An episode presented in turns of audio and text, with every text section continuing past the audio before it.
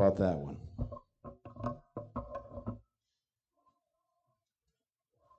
We're getting used to the new sound stuff. Thank you, Mr. Babb. Let's give our worship team a round of applause and say thank you for all their efforts. We certainly serve a worthy God.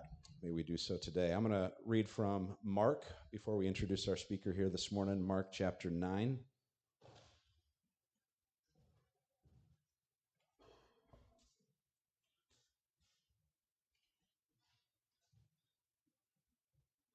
Sincerely appreciate the efforts of our worship team and all the extra extra time that they put in allowing us to connect with and worship each and every week. Mark 9 14 through 24 would you stand with me as i read this passage?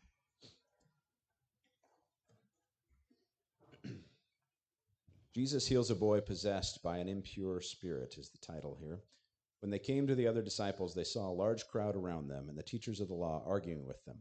As soon as all the people saw Jesus, they were overwhelmed with wonder and ran to greet him. What are you arguing with them about? he asked. A man in the crowd answered, Teacher, I brought you my son who is possessed by a spirit that has robbed him of speech. Whenever it seizes him, it throws him to the ground. He foams at the mouth, gnashes his teeth, and becomes rigid. I asked your disciples to drive out the spirit, but they could not. You unbelieving generation, Jesus replied, How long shall I stay with you? How long shall I put up with you? Bring the boy to me. So they brought him. When the spirit saw Jesus, it immediately threw the boy into a convulsion. He fell to the ground and rolled around, foaming at the mouth. Jesus asked the boy's father, How long has he been like this? From the childhood, he answered, it has been often thrown him into the fire or water to kill him, but if you can do anything, take pity on us and help us. If you can, Jesus said, said Jesus, everything is possible for one who believes. Verse 24 Immediately the boy's father exclaimed, I do believe. Help me overcome my unbelief. Would you pray with me? Father, each of us in this room is uh, wrestles at times in some way, shape, or form with our belief. Maybe it's in something specific, or maybe in the greater picture. So, as we enter a time where we have come from a, a time of worship and into Your Word, I pray for the hearts of each one in this room. I pray for those that are struggling to believe in the truth of God's Word and the Almighty Gospel. I pray that You would draw them near, that You would give them revelation um, here this morning. And I pray for those individual specific things that that come upon each one of us at times. Maybe there's a specific story in Scripture or a, an element that we struggle with. Father, give us more and more belief in you, more and more faith in you, that we may live lives that are honoring and glorifying to you. I pray this all in Jesus' name. Amen. This morning, we are going to, you can stay standing as we welcome Daniel Longmore up here from Evangelical Free Church in GI. Some of you know this face. We're grateful to have him here today. Thank you.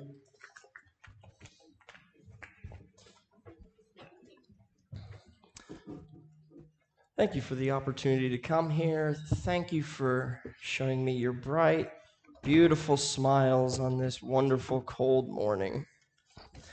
Like you said, I am from Grand Islands E Free Church. I've been the youth pastor there for eight years. And uh, my son went here last year. He goes to the academy in Grand Island this year. But so I've always loved this place. Is there a way to make me quieter? Thanks. I get loud and I'm nervous when I start this loud. it's going to get loud. Um, there's a theme in scripture that we're going to talk about today, and it is completely upside down from what the world teaches, what we uh, strive for when we're in the world, and it's completely backwards from what Jesus would have from us. It's completely backwards from what the Holy Spirit tries to bring out of us. And yet, it's a theme that I, and almost certainly you, struggle to obey. Oh, that's better. Thank you. Struggle to obey a lot. And it's the theme of humility. It is the theme of putting self to death and living for Christ. It is the theme of putting others in front of yourself as you're serving Jesus with your life. The passage we're going to look at today is James chapter 4. Now, about James, how many of you have ever had a coach in your life? Whether it's on a team, whether it's just in life in general, a person that you called coach. A few of you, a lot of you. Now, there's a couple different kinds of coaches. There's the kind of coach that comes alongside you, helps you, is really kind and generous, and hey, you'll get it next time. That was good effort. Way to go. And then there's the kind of coach, I'll call it the old school coach. And instantly, a lot of us just had a picture go in our head of someone screaming at you a lot, yelling loudly every time there's a mistake made. There's a lot of loud voices coming from the old school coach. Biblical writers, same thing. There's some that are really kind, and some letters that are really, really nicely worded Hey, you're doing good. This one thing could you do better at? Hey, hey, you're doing great. Keep going. And then there's James. He's the old school one. I had a college group that we did a Bible study through the book of James one time, and one of the students said the big idea of James is roasty and toasty because he's going to roast the heck out of us and by the end of it, we're going to be burnt like toast. And I thought, that really sums it up. And every time I go to James, I'm reminded of just how intense it gets and how intense it stays. So please open with me to James 4. And here's the setting James is writing to Christians who have undergone great persecution so now they've become cowardly in their faith. They're attempting to hide their faith in order to achieve comfort. They want to be comfortable. They don't want to go out, make their faith known, live for Christ the way they're supposed to. They're living for comfort, and their selfish desires begin to seep in. And James thinks this is unbelievable that we would ever do that, that a single Christian in the history of the world would desire comfort over growth. And, the, and, and one of the themes of James is growth is the priority of all of life. From the moment you say, Jesus, I want to follow you, take my life, from that moment until you die, your goal should be growth, spiritual growth, rather than comfort. And in 2024 America, we tend to like our comfort. I like anything as long as I could sit on my couch eating cheese balls while doing it. I'll, you know, I, I may, I, I will do whatever you want from me so long as, so long as it's not hard, so long as it's not a challenge, so long as I don't feel pressure in any in any way. And to Jesus' half brother James, this is unbelievable that we would actually consider our selfish desires before his desires. Because he sees the danger, he sees the danger that comes from our self desires. He sees the danger. And he's like, Well, my brother died to separate you from the very things you're trying to cling to. That's weird. That's weird. And we get to James 4. And he goes hard after our selfish desires. So please listen, read along. James 4, I'm going to read verses 1 through 12. What causes quarrels and fights among you? Is it not this, your passions that are at war within you? You desire, so you do not have. Or, And you do not have, so you murder. You covet, you cannot obtain, so you fight and quarrel. You do not have because you do not ask. You do not receive because you ask wrongly to spend it on your own selfish passions. You adulterous people. Do you not know that friendship with the world is enmity with God? Therefore, whoever wishes to be a friend of the world makes himself an enemy of God. Or do you suppose it is to no purpose? The scripture says he jealously yearns over the spirit he has made to dwell in us but he gives grace. He gives more grace. Therefore, it says, God opposes the proud, but gives grace to the humble. So submit yourselves, therefore, to God. Resist the devil, he will flee from you. Draw near to God, he will draw near to you. Cleanse your hands, you sinners. Purify your hearts, you double minded. Be wretched and mourn and weep. Let your laughter be turned to mourning and your joy to gloom. Humble yourselves before the Lord, he will exalt you. Do not speak evil against one another, brothers.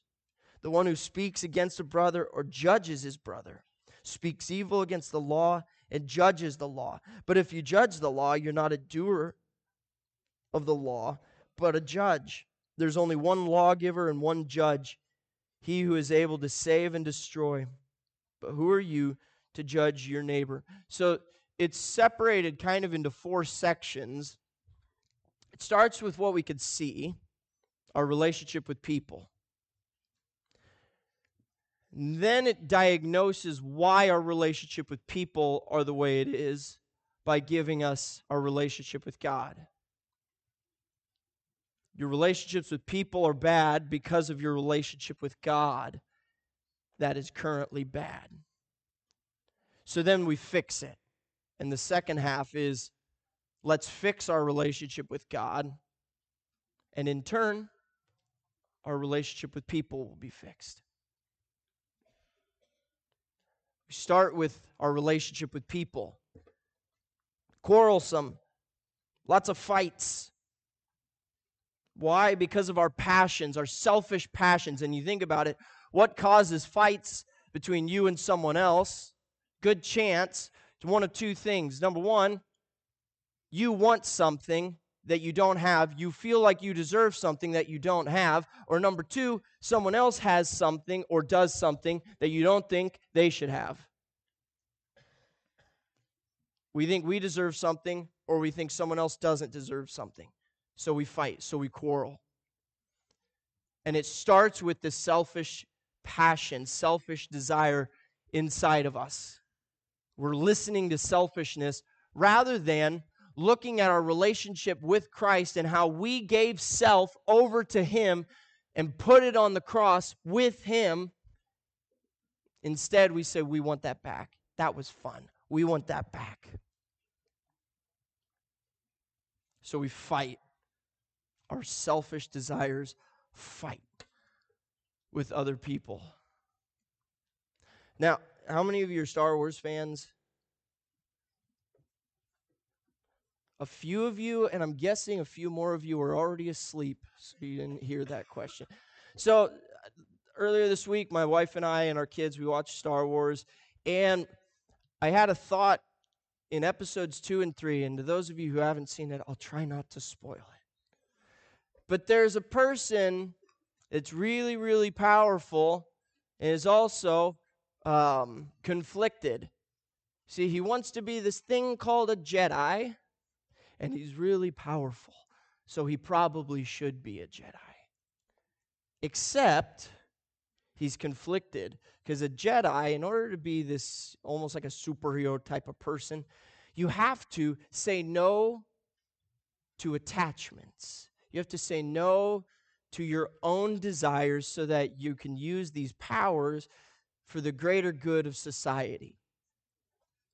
And one of our main characters has a problem with that. and he desire or he decides to hold on to his attachments even as his power grows and grows and grows. And my wife, and one of the things is you can't get married because that's an attachment. And my wife said, if only they would have let Jedi get married, then a lot of the issues of Star Wars would have been avoided. And I said, it's actually, I would say the issue is he needed to weigh that decision at the door. If I want attachments, I should not pursue this life. If I want these attachments and the things that go along with it, which are good and noble things, have a family, have a great life, don't pursue this path. It was that the person wanted his cake and he wanted to eat it too. He wanted the powers, he wanted the training, and he wanted the attachments, and he never said no to it. When the desire is small, that's when you take care of it. Us as Christians, when we said to Jesus, I want to follow you, I want to give you my life, I trust in you, that decision needed to be weighed at the door. What are the things that I am going to struggle to give up? And the problem with a lot of our spiritual walks is we try to cling to the things that Jesus is so desperately trying to separate us from. So it causes fighting, it causes quarreling. Our selfish desires start to see people as competition and the opposition. But it goes deeper than this. Verses 4 or verses 3 and 4 says, yeah, this all really starts with where are you with God? Are you walking with Him or are you walking with the world? And the heart can't have two masters. So if you're choosing the world, it's going to show itself. A poisonous tree that you're attached to is going to show poisonous fruit in your life. And we like to be able to hide that part of it. Problem is, God doesn't want you to hide it. So if you have a poison in your heart, he doesn't want it to sit there and fester. He actually wants it to show itself. So maybe it'll get our attention and we'll start to deal with it. James doesn't mince words about this. He calls his people, his audience, adulterers. It's like Hosea, if you're familiar with the book of Hosea. God makes a prophet marry a prostitute so that he can get Israel's attention that in your relationship with God, you are prostituting yourself and marrying yourself with false gods. Yikes, adulterers. So, you start with ha- being connected to a tree that is poisonous. You're connected with the world. You're married to the world. You want the things of the world. And they dangle this sweet, poisonous temptation in front of you, saying, You get to have your own desires. You follow me, you get to have what you want.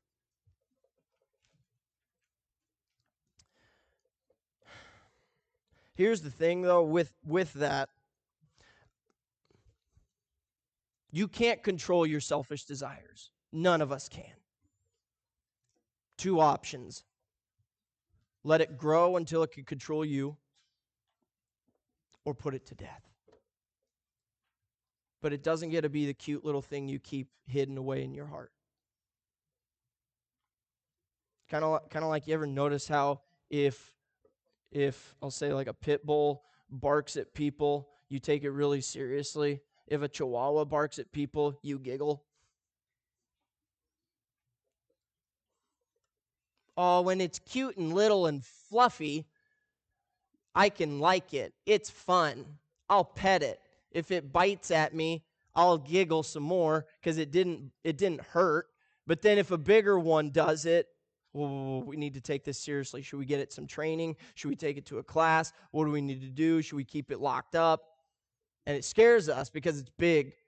And the thing with our selfish desires and passions is it will not stay small, it will grow, and it will eventually overtake you unless we put it to death. and we can see if our heart is in a good place with God based on the fruits that we are showing. Are we fighting with each other? Are we quarreling with each other?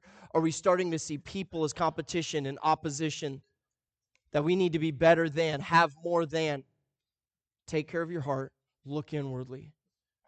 And I think we'll find a poisonous tree that we're connected to rather than God. So, let's fix this. You have issues in your life stemming from issues with your relationship with God. Let's fix this. How do we fix this? Submit to God. Submit to God. And that, that word submit to God because he opposes the proud. He'll actually give grace to those who are humble. Again, this is the theme humility. Being humble before God rather than selfish, rather than uh, lifting up self, you are putting yourself down low so that God would be seen higher. That's why it's backwards. If you want to if you want to receive, you have to give. If you want life, you have to put to death. If you want to grow, you have to help others grow. It's backwards, and yet it's the way that Jesus tells us. So, starts with submitting to God. Now, how many of you are wrestlers? Okay. Now, I like wrestling. Really like wrestling. When I was in college, we had what we called a fight night. At this fight night, we put down wrestling mats in a dorm lounge. And you were able to go and you were able to challenge someone in a style of martial arts that you wanted to do. And I was there. I was having a lot of fun. Boys will be boys. And eventually, no one was challenging anyone. And I said, Hey, I want to wrestle someone. Someone want to just get up and wrestle me. And this kid gets up, and I look at him. I thought, Oh, this will be easy. And we start wrestling, and it was easy. I get him to his back very fast. If you don't know wrestling, the whole point of it is to get him or her to lay down on their back facing up, and you're on top of them and they can't move. I did that very fast. And a strange thing happened. His arm went around my neck, and the breath left my lungs as my neck was forced upward and I could not breathe. And the lights began to go dim, and I thought I was winning until I wasn't. And I start doing the only thing I could think of. I started tapping on his sides. Let me go, let me go, let me go. And he lets go. I said, dude, what were you doing? We were wrestling. And he said, dude, that's what I was doing. I was wrestling. And I realized in that moment, we were using the same word in two very different ways. I was thinking of the normal wrestling. He was thinking of like a submission type of wrestling. Now, the difference in those two styles my way, you never give up, you never stop working, you never stop moving until he is pinned and you're on top. That's a dangerous thing to do when wrestling his way. Submission, it's an interesting word because it means you still have fight left in the tank and you willingly lay down your arms. You say, For the greater good of my health and well being, I'm going to stop fighting now. I could keep going, it's going to result in, and you see this in like the UFC every now and then, someone will break something and still try to fight. Submission refers to I have fight left in the tank. I'm going to willingly stop fighting. So with God, I still have these desires. I still want to do things. I still want to be my my own person and do the things that I want. That word submit says, "Yeah, you could keep fighting. It will end poorly for you. You're not going to like the result. So while you still have breath left in your lungs, you still have fight left in your spirit, lay down, submit. There's a difference between getting knocked out and submitting. Knocked out means you don't have any fight left. I didn't, you know, fall to the floor head first, unconscious, willingly. I did that because I had no fight left. I tap out and submit when I still have fight. And I say this would be unhealthy and unwise. I will stop the fighting now. You win. We are to submit to God. Submit to God resist the devil, and he'll flee from you. Draw near to God, he'll draw near to you. I cling to that, that promise. Draw near to God, he will draw near to you. And then repent. Cleanse your hands, cleanse your minds, cleanse your hearts of the sin that has been on them. So, we're quarreling, we're fighting.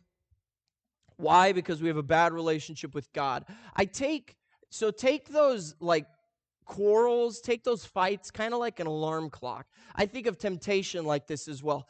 It's it's an alarm clock going off in my head that says I'm starting to see poisonous fruit, look to the tree. Look to the one inside of you.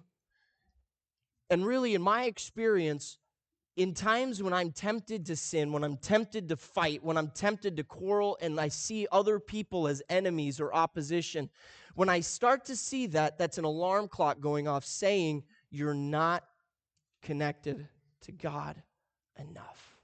Go back. Separate yourself for a few moments, if not for a few days. Separate from the world. Focus on God. Get in His Word. Pray. If you're having poisonous fruit, look to the tree inside. Is it a poisoned tree like the world, or is it a healthy tree trying to produce good fruit like the Holy Spirit of God living inside of us?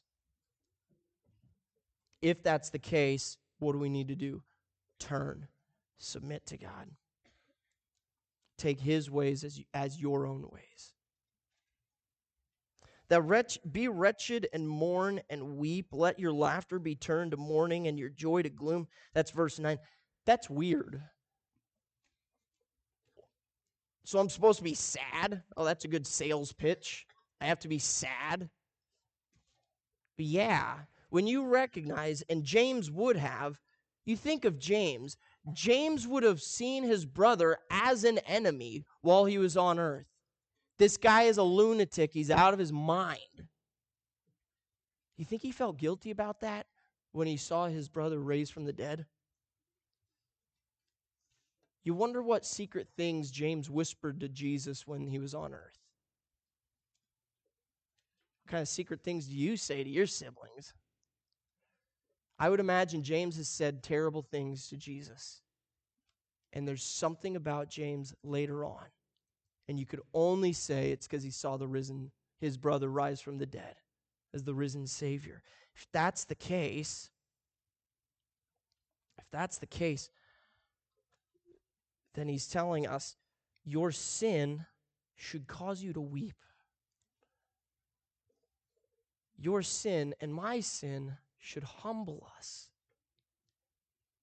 And we feel terrible. There's a soberness to it. Jesus, I hate the fact that it took your death to free me of sin. And I hate the fact that even now, knowing that, tonight I will still turn to sin. And it makes me mourn. And I don't have happiness in that same way anymore because I see my own responsibility in this matter.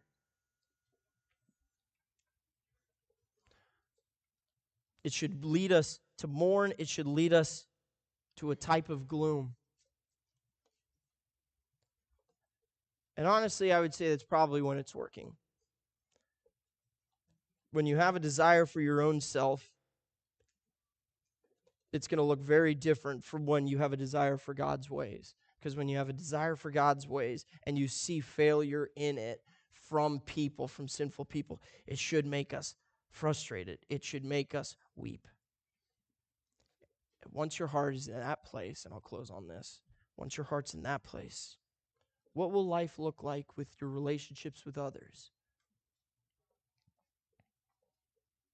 You won't speak evil of another. How could you? How could you speak ill of another when you're too busy praising God for what God has given to that person? When your relationship with God is strong, you won't see people as opposition, as competition. Instead, you'll praise God for who they are. You'll praise God for what they have. You'll praise God for what He's doing in their life. How could I speak evil against them? And when I'm mourning over my sin, how could I judge a brother or a sister? I'm worse than them. I used to think Paul was being sarcastic when he said that he's the worst of all sinners. It's like, Paul, y- you were before Hitler. I get it. You don't know. But the older I get, the more I'm convinced Paul's not the worst sinner. He's second only to me. And I think spiritual growth does that to us because as we have that relationship with God, we will see our own sin and our depravity, and we're going to weep, we're going to mourn, we're going to have gloom which also leads us to praise Him all the more. And when we do that, how could we have a bad relationship with people? How could we cause quarrels and fights when we're worse than them? So, as we go from here, what does your heart look like? You'll know by what your life looks like. Are you connected to a poisonous tree like the world and therefore bearing poisonous fruits? Or are you connected to God regularly, deeply, intimately, intentionally, and therefore your life is producing fruit? James does a great job of showing us what can be wrong, why it's wrong, how we can fix it, and what it would look like from there. Let's pray.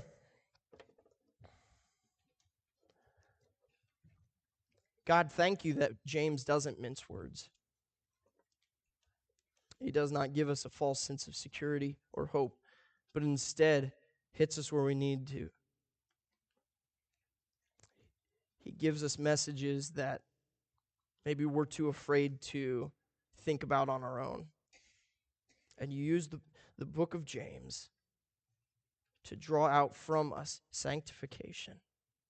God, I pray for us in this room that spiritual growth would be the goal. And if so, that we would be humble, that we would put to death the desires of our heart, and that our heart would align with yours and want the things of you. I thank you for these students and this body here. Would you bless them?